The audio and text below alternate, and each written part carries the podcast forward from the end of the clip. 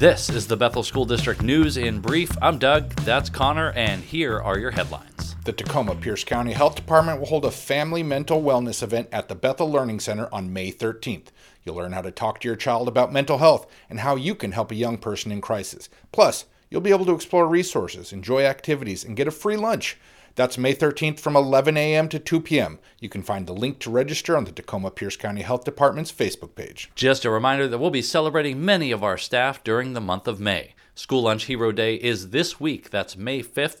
Teacher Appreciation Week is next week, May 8th through 12th, and School Nurse Day is on May 10th. Be sure to make plans to recognize the fine folks that make our district great. And on this week's Bethel School District Presents podcast, we'll sit down with one of our school lunch heroes to learn about the impact they make in the lives of our students.